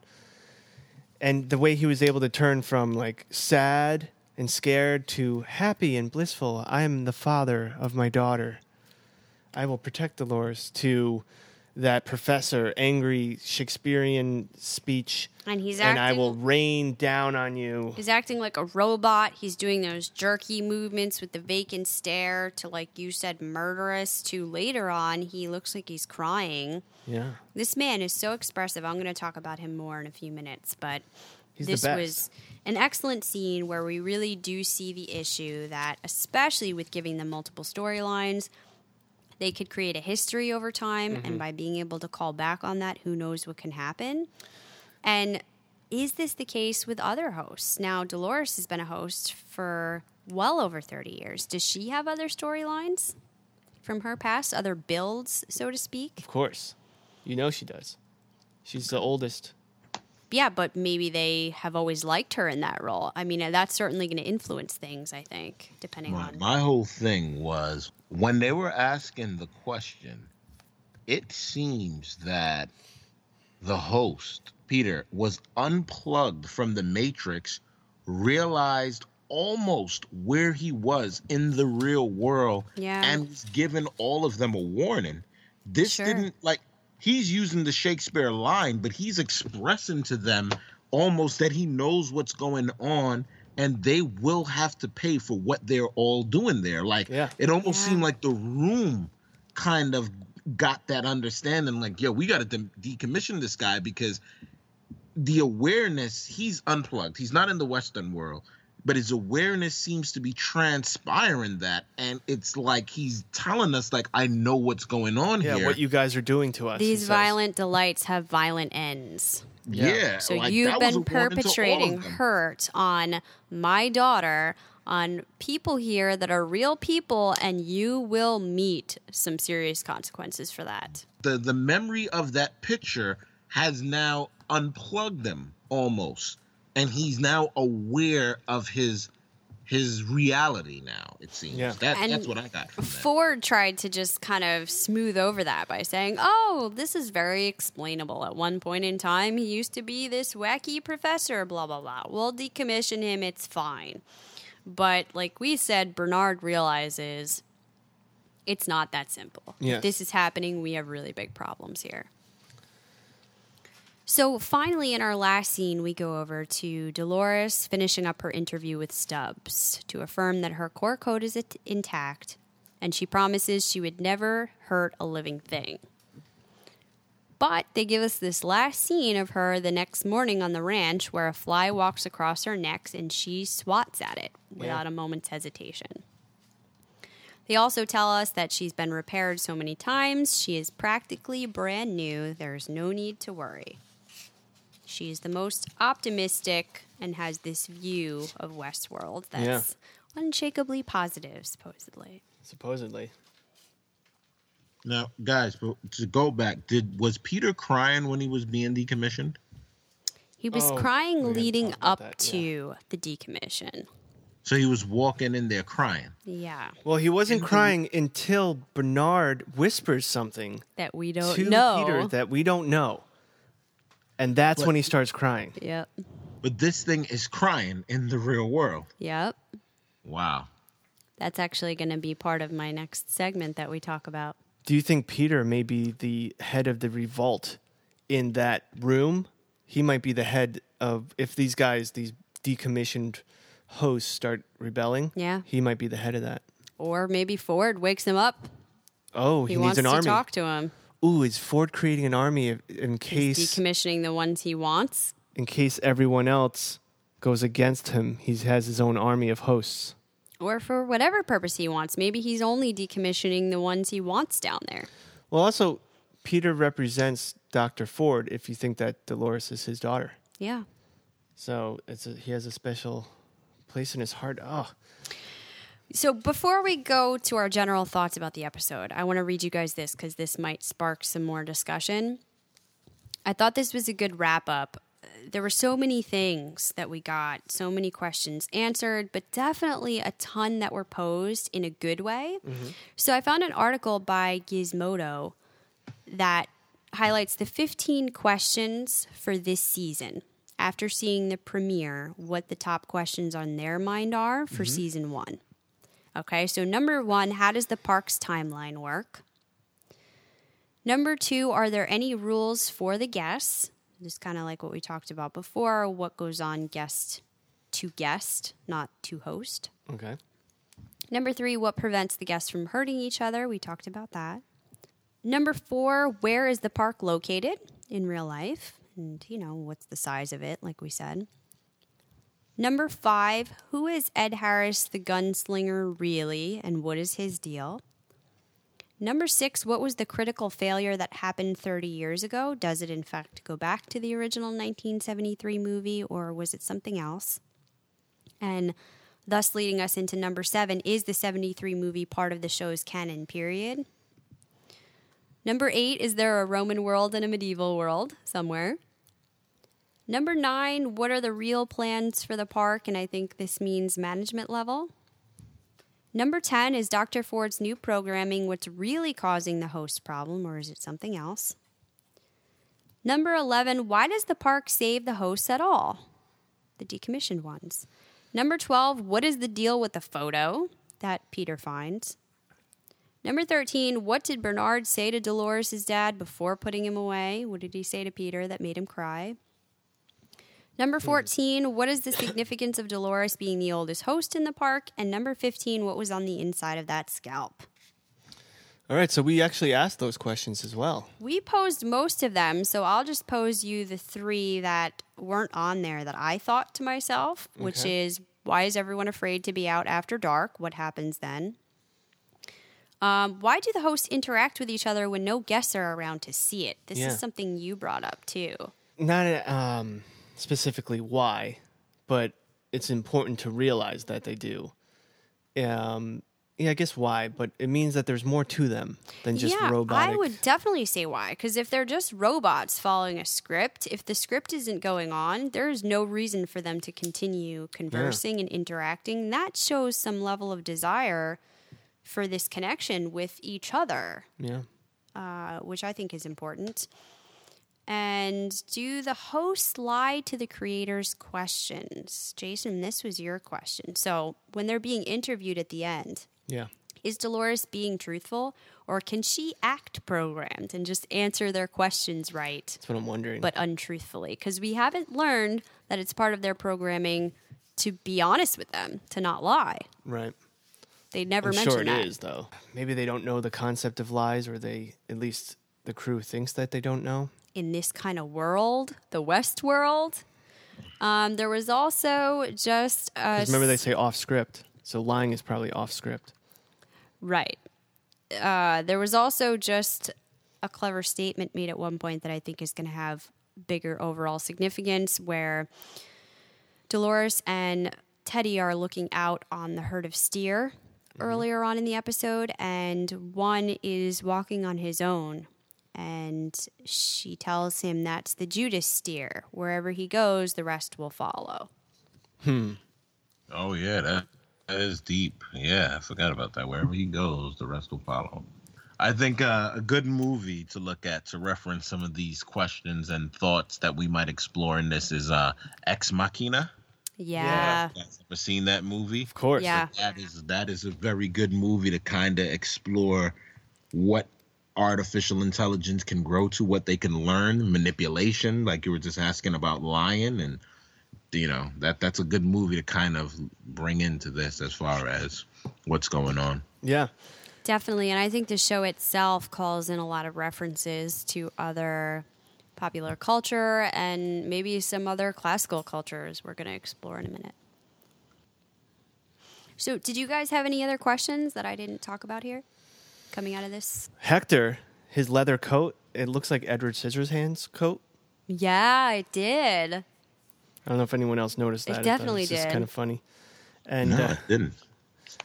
um, something to keep in mind always deep and endless slumber, Mm. which I already said, Yeah. but just keep that in mind. And I just love where Hector goes, the lesson is, and then he's just shot. I just wanted to relive that again. You also said you thought you noticed something else about Peter when they were putting him away. Yeah, I don't know if it's true. I took a screenshot of it. His chest, I guess collarbone, it looked like there was indentations of a W. Like a scar shaped W almost on the Yeah. collarbone. But I didn't see any of the other hosts without their shirt on with a W. So it might have just been the lighting or or just uh, Louis's body. Yeah, I it was interesting though. It was definitely noticeable when you said it to me. So worth mentioning. Okay, you want to get into our rating for this episode? Our reverie rating. Yes. Mr. Robot, we have bot ratings, Yep. Game of Thrones, we had Raven ratings, Raven ratings. and now we have Reverie ratings. So, Reveries. Ravens, robots, and reveries. We're gonna try to stick with this R theme Yeah, if we so. can possibly manage it. And I'll go first to say I give this a 9.5 reveries because I absolutely loved it. It gave me almost everything I could ever want. I Mhm. just don't want to go too high because I anticipate this show will continue to surprise me. Yes. And I'll continue to love it more and more. So I want room to grow. I'm giving it a 9.6. Same things that you said. I mean, they started with a bang. I think this show has so much promise, and I love when a show or a book or a story lets my imagination explore. And that's exactly what this does. Mm-hmm. The only reason I'm giving it a 9.5 is just exactly what both of you are saying. It's like every 20 minutes, my jaw kept falling on the floor with something that they're exploring. So I have to give them room. I can't give them any higher with this debut episode. Yes. Every 20 minutes, something was happening. So I don't know what the rest episodes have in store. So Yeah, we would have to be going over tens at that point. yeah, that be. Well, and I'll give you one of the critics' comments that I particularly enjoyed. Most of them were really great and positive, but this one said Westworld is thrillingly threading a tight needle. It's resolutely aware of its formula while simultaneously trying to puzzle out the dark impulses behind it. If that's the future of the HBO drama, it's an exciting one. I like that. Mm-hmm. Okay, our two other sections that we're going to do throughout this season. The next one is MVB. So instead of MVP, you have most valuable being. Oh, I like that. Who is your MVB for this episode? My MVB is Peter. He stole the show. You can't take my MVB. Oh, that's you too? Okay, why? Why do you Well, think- okay. How many times can you say that another actor stole a scene from Anthony Hopkins? How many times can you say that? Never. True. And he legit stole that scene from him. He definitely did. The acting was so above par. I hope we see more of Peter Abernathy because Louis was the shit. I agree. Jamal, who is your MVB for episode one? This bastard fucking took it, man. I'm- eh, he stole all of ours. yeah, I, the, the guy was crying at the like. I mean, it wasn't even the crying when he looked at the picture. It's that threat that he gave all of them that set the tone for where the rest of this damn series would go. Like, I want that quote to be remembered for the rest of the series, and he said it perfectly, like a Shakespearean actor. Like, I, I, I totally got it, man. Which is- he's mine. Great. We're going to call back to that in a second. So I'll give you two then. Mine was also going to be Peter for two of his quotes. The one is what he says to Dolores after he looks at the photo and he's warning her. I thought this was one of the most amazing lines I've ever heard on TV. He said, I asked a question I wasn't supposed to ask, which gave me an answer I wasn't supposed to know. And that hmm. just blew my mind. I mean, not only does it open up all those doors to why did he come to this question? How did he come to ask it? And now that he has, it's led him to this result, which all but confirms he is more than he seems to be. Yeah. And also just the existential crisis, like Jamal said, that that throws him into. What am I doing here? How did I wind up here? What in the hell is going on with my world? He's so emotional, amazing. And later on, to Dr. Ford, he says, You don't know where you are, do you? You're in a prison of your own sins, Oh, so deep. which was chilling. He also says, Hell is empty and all the devils are here. And that's an important line. Yeah. The man behind Westworld, Dr. Ford, has a name that not only calls to mind the man who shot Jesse James, but also the Ford of Aldous Hus- Huxley's Brave New World. Oh. The novel about a dystopian future society where people are engineered and conditioned takes its title from a line in William Shakespeare's The Tempest. Oh, wonder, how many goodly creatures are there here? How beauteous mankind is. Oh, brave new world that has such people in it. Oh, man. So these words resonate with Westworld, certainly. But there's also a moment in the first episode when one of the hosts quotes The Tempest directly Hell is empty and all the devils are here.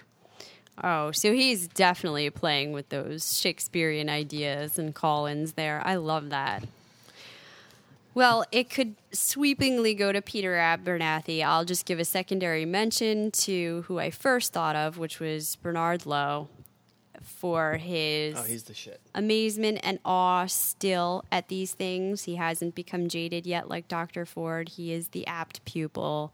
He wants in on mm-hmm. these reveries and this next phase stuff for the knowledge, the scientific creation, everything idealistic and beautiful he can see about the creation. You could see this being where Dr. Ford was 30 years ago until Yes. everything that's happened to him. So I love that that's all portrayed very well by this actor. Just amazing job by Jeffrey Wright. Mm. Okay, well, we all really enjoyed this episode. We got a preview for our upcoming episode, Two Chestnut. And then some. Yeah, I thought the preview gave too much, so I don't think we should even talk about it. I don't want to. I wish I hadn't seen that much, in fact. Speaking of Abernathy, we dug deeper into discoverwestworld.com in our precast. Yeah. So definitely check that out. But if you sign up with that, you get weekly emails that give you more and more info about the world. And this week they talk about the Abernathy Ranch. So definitely go check that out. Yeah, well, not just that. They give you three parters in your email each time. They give you a location. So, right, this time you can read about that. They give you a storyline. So, they tell you more about Teddy versus the Man in, Man in Black. Black. And something else that I hadn't looked into until this evening, right before we did this, I started to look at the third option. You can go inside the Delos experience, so to speak. So it takes you to the Delos security panel where you can read flagged comments, corporate alerts, corporate resources. They actually look like different memos that are going back and forth between the administration of Delos hmm. it's pretty amazing. Just to give you a little snippet, they're talking about new revealing research. So there's this email chain, it seems like, going back and forth about a new narrative promo for the park. And this is coming from Quality Assurance in Guest Relations. He's saying admissions are up, but families are down. Strategy wants a family based spot, not some art house approach. They are nervous the perception of the park is just guns and sex. Big turnoff for newer guests. How about something for the kids? Horses and farmers and some wholesome shit. the right back is that's what they asked for, but they had to tread lightly. The response is tell me no one showed this to Ford, at which point they say he hasn't weighed in on a promo for 20 years. And then they propose it to someone named Tamara that this is the new promo and Westworld admin loves it, but wants them to cut down on the family friendly spot they had asked for. They think it has limited appeal at best.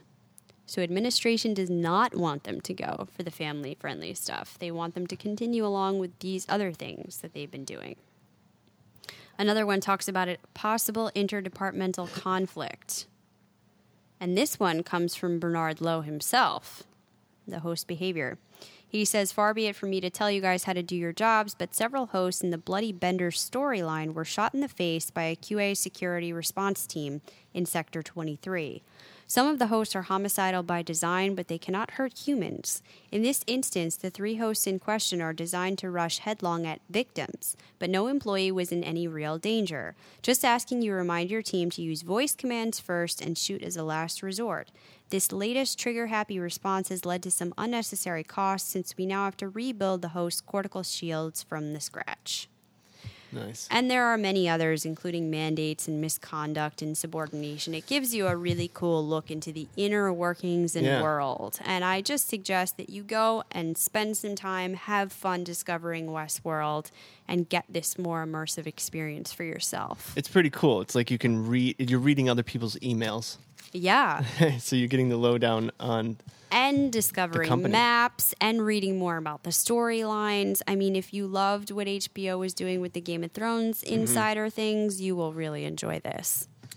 Just real quick for the Clatchers comments, we got an email from Claudio. It's in regards to Mr. Robot, so we won't read the email, but we want to give you a shout out for writing to us. We really appreciate it. Um, he did end it with just wanted to throw that out there as I'm working through the second season for a second time. It's as though I watched season two for the first time with my eyes closed. Crazy. That is definitely a show that you have to watch again, and you'd probably pick up a lot more.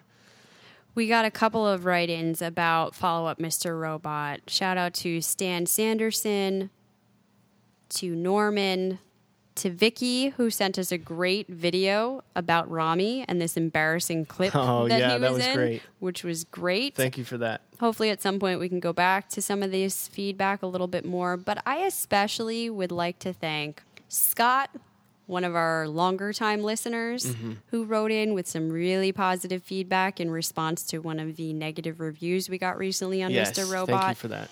And to Promoted and Failed for tweeting at us about some things to remember for the stages of a growing podcast. so we really appreciate that, guys.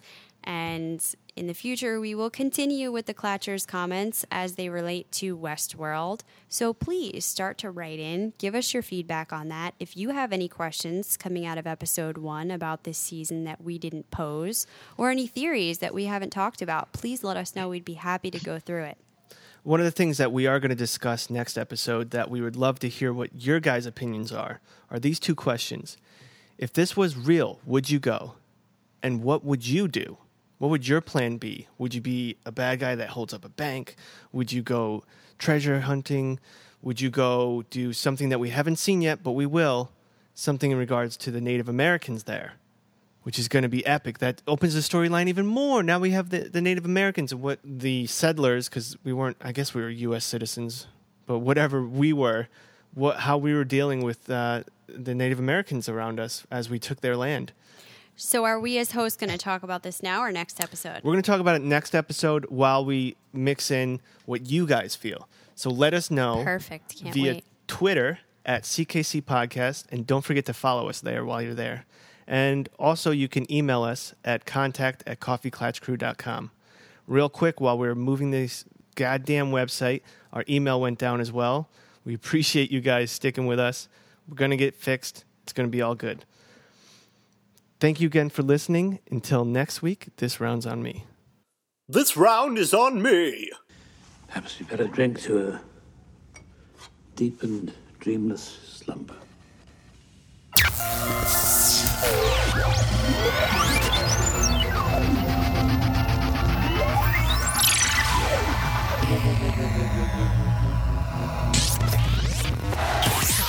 Please hang up and try again.